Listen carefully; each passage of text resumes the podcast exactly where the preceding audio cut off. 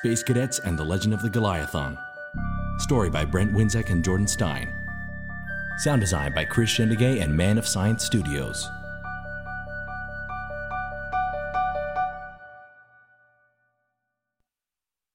Episode 5 The Beast Awakens. Deep within the mountains of Minos, Argyle Sox descends a spiral stone staircase. In the lamplight, his eyes are mad with excitement. He leads Kliptok and Stanek into the Candlonian Temple, a dome shaped room with a cylindrical stone pedestal at center. The temple stones pulsate, a faint pink light rippling within them.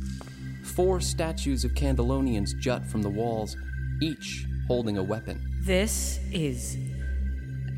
This is incredible. Impossible. Whoa! You okay? Fine. The stones just zapped my arm. Magnificent. This temple has full power. I'd say so. How is that possible? From what I've deduced, each stone is like the cell of a biomechanical network, a living computer. And we just woke the temple up. It's uploading information to the datacom. Both of the previous temples were drained, and I was barely able to get to the data. But this one's still energized. Almost to maximum capacity. And there's the clue I need to find the next planet. The pink light of the temple stones dims. Without warning, the spiral staircase withdraws up into the ceiling, revealing a dark tunnel as their only exit. No turning back, I guess. Kliptok and Stanek step cautiously into the tunnel. Argyle takes one last look at the artwork on the ceiling, his brow furrowing as he notices a drawing of a furry black monster. Ahead, Stanek and Kliptok have followed the tunnel out to the craggy mountainside. Snow falls lightly now as the cadets stand paralyzed with fear, their breath billowing in the cold morning air. A furry black creature, at least 40 feet long, lies before them, slumbering. It looks like an enormous black schnauzer with curling ram horns and a large bison hump. Argyle pops his head out of the cave. He frowns as he steps up behind the cadets, resting a trembling but gentle hand on each of their shoulders.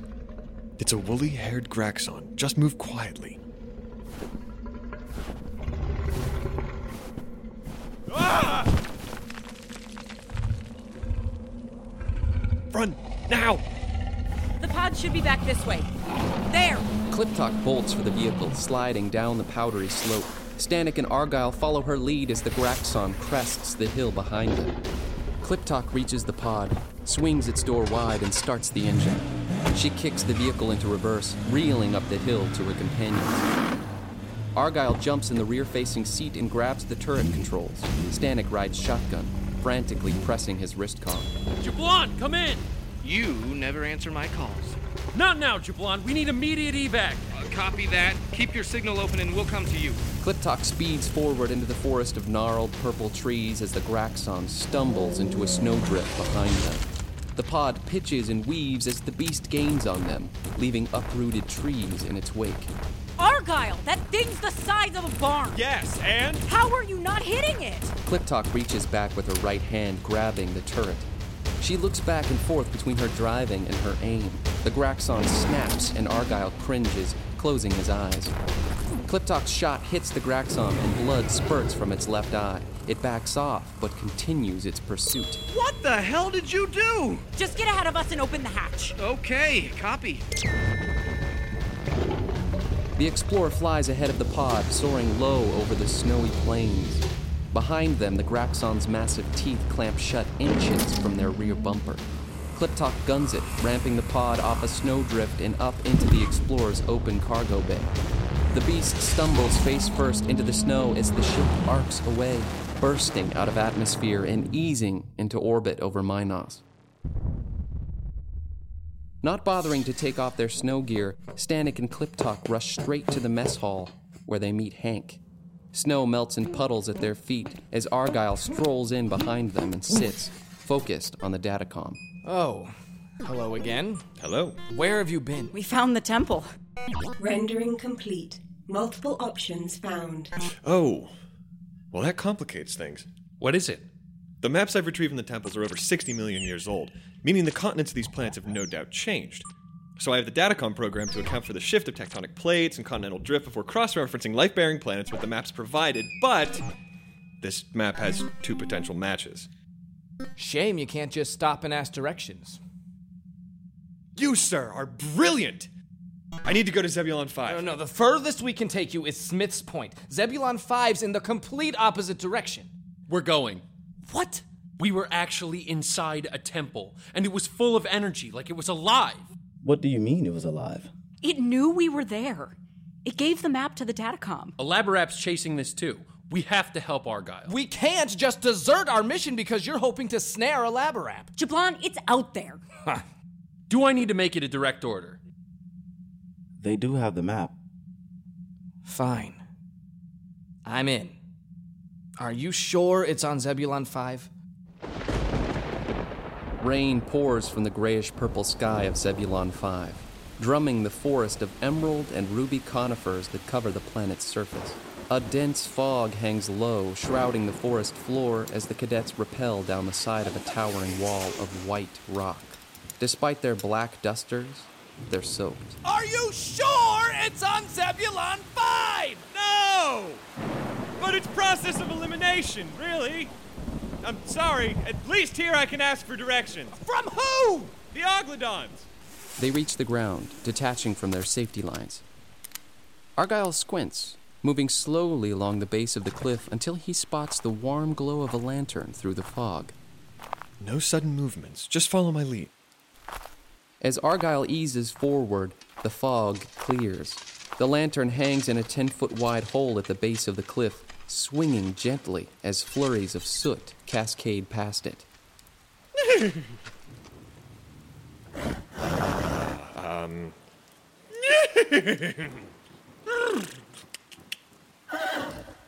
An Oglodon pokes its head out of the tunnel, covered in soot and soil. It is an eight foot tall, horse like creature with friendly green eyes, long, shaggy hair, and a leather miner's cap. Thin forearms grow on either side of the Oglodon's mouth, held there like mandibles. Bumpy pink calluses randomly dot its body, and its tail is thick and rounded, like a tadpole's. Argyle bows and snorts to the Oglodon, who nods, motioning for them to follow with one of its little hands. It leads them into the forest along a well worn trail amidst the green and red pine. The Oglodons are natural miners. Their primary nourishment is a source of grub called Vron that can only be found deep below the planet's surface. This whole continent is probably riddled with tunnels carved out by Grunt's clan. His name is Grunt? Roughly translated, yes. Her name is Grunt. And where is she taking us? To the Oglodon mining camp. They step into the camp, nestled at the base of the white cliffs in a clearing beneath the towering pine trees. Rickety lean tos the size of small barns are scattered about, covering deep wallows in the ground. The dirt is all freshly trodden and scattered with hoof prints. Stanek notices five caverns dug into the base of the cliffs. One has a wooden mining cart filled with Vron, which look like baby blue footballs. A bonfire burns at the center of the clearing, where two more Oglodons sit, roasting Vron on metal skewers. Grunt bares her teeth, a poor attempt at smiling, and rolls a log over for them to sit on. They do so, nodding to the other two Oglodons as Grunt plops her bottom on the ground and grabs a Vron with her mandible hands. Grunt says Henny here is the Oglodon clan leader. And he speaks English. Is that right, Hinny? I speak Stanglish. How do you know English? He has a damn good teacher. The cadets turn around to see a burly man with a shaggy black beard lumber out of the forest behind them, carrying two small rodent carcasses. He is dressed like a 19th century frontiersman, complete with boots and a 10 gallon hat. But underneath his khaki duster, he wears a ratty old Hawaiian shirt. Ah, yes. This is Pontiac Pontiac. Jones. I was hoping you'd still be out here. Of course I am. What are you up to? You look like hell. Well, I was here to ask for help, actually. These are my colleagues, the space cadets. Pleasure. Henny here will make sure you're properly fed. Don't mind me. I don't have the stomach for those damn bugs, so I'm left to scrounge for vermin. Pontiac have no taste in good food. Come, try Vron. Try it. Oh, don't mind if I do. Thanks. Oh, Grunt wonders that you do not like Davron? oh no, it's good. It's just very different.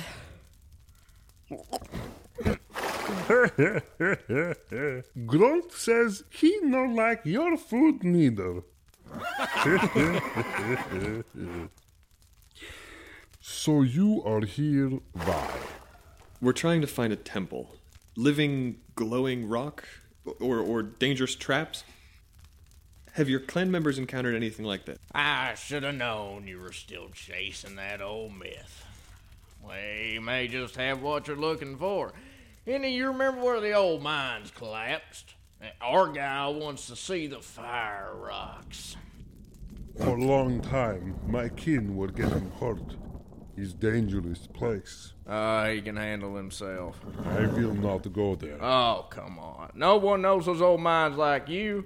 Plus, you can scout for run nests while you're down there. Come. It's short walk. We must head to North Rock Tunnel. Come along. You follow me. Thank you. Hey, don't mention it. It's good to see you. Really. Likewise. When you get back, we'll all have drinks on me. How much further? Not far. Keep moving. Henny, when did you first discover the fire rocks? When I was little one, we find the mines. All little ones would go there to be bravest. Here, North Rock Tunnel. Inside. Come, we are close.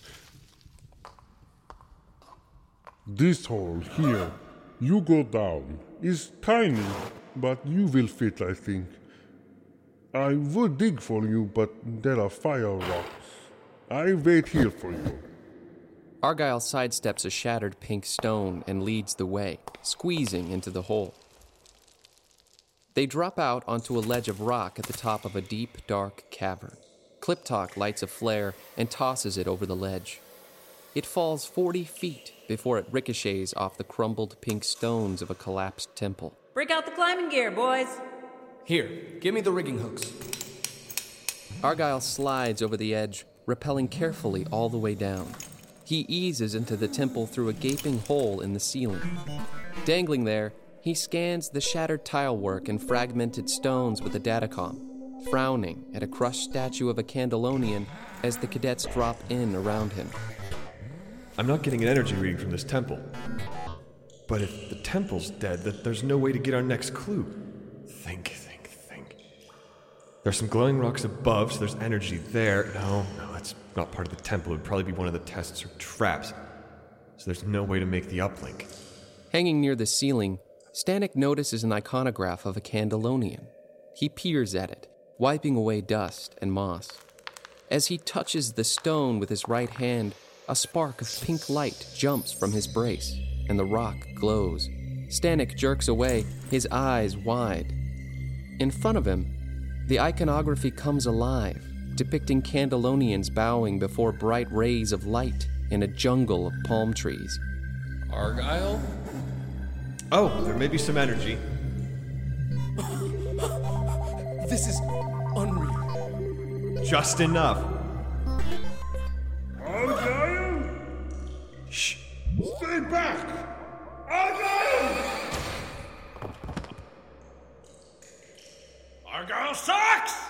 Suddenly, Hank is yanked up violently, disappearing over the ledge above. Argyle's line jerks next. He reaches for Stanek, grabbing his hand, and plants the datacom firmly in Stanek's palm. Get there first.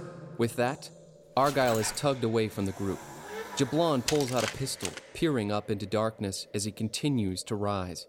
Up on the ledge, Veston and Eldadip shove Hank to the ground as Beniti peers down into the cavern. With his red cape and decorative military jacket, Beniti looks like a futuristic Napoleon. Nadadarg pulls Argyle up over the edge, and Elaborap grabs him by the collar. Well, this is disappointing. You have trespassed on sacred land. Surrender yourselves. Just cut their lines, Beniti. We only need Argyle. No. We mustn't sully the temple with the blood of the unworthy. While they banter, Hank seizes the moment, throwing a double kick that hits Eldadip in the knees and Veston in the groin. The pirates recoil, and Hank pulls a grenade from Eldadip's belt in the struggle, but it tumbles away over the ledge. Grimtas! Cave in. Pirates move. Not without Argyle! I've got him. Just move. As a shower of dirt unleashes, a rock glances off Hank's head and he falls limp. Jablon pulls himself up onto the ledge, rolls onto his belly, and grabs Stanek's line. He heaves and Stanek flops up over the ledge. Immediately, they dive for Kliptok's line. Twenty feet below them, she clings to the rock wall, her fingers straining for a grip. Another shower of dirt and rock rushes over her and she slips, swinging away from the wall. Her harness jolts, dropping her lower as Stanek and Jablon struggle to pull her up. In a final cascade, they lose sight of Kliptok as the dirt envelops everything.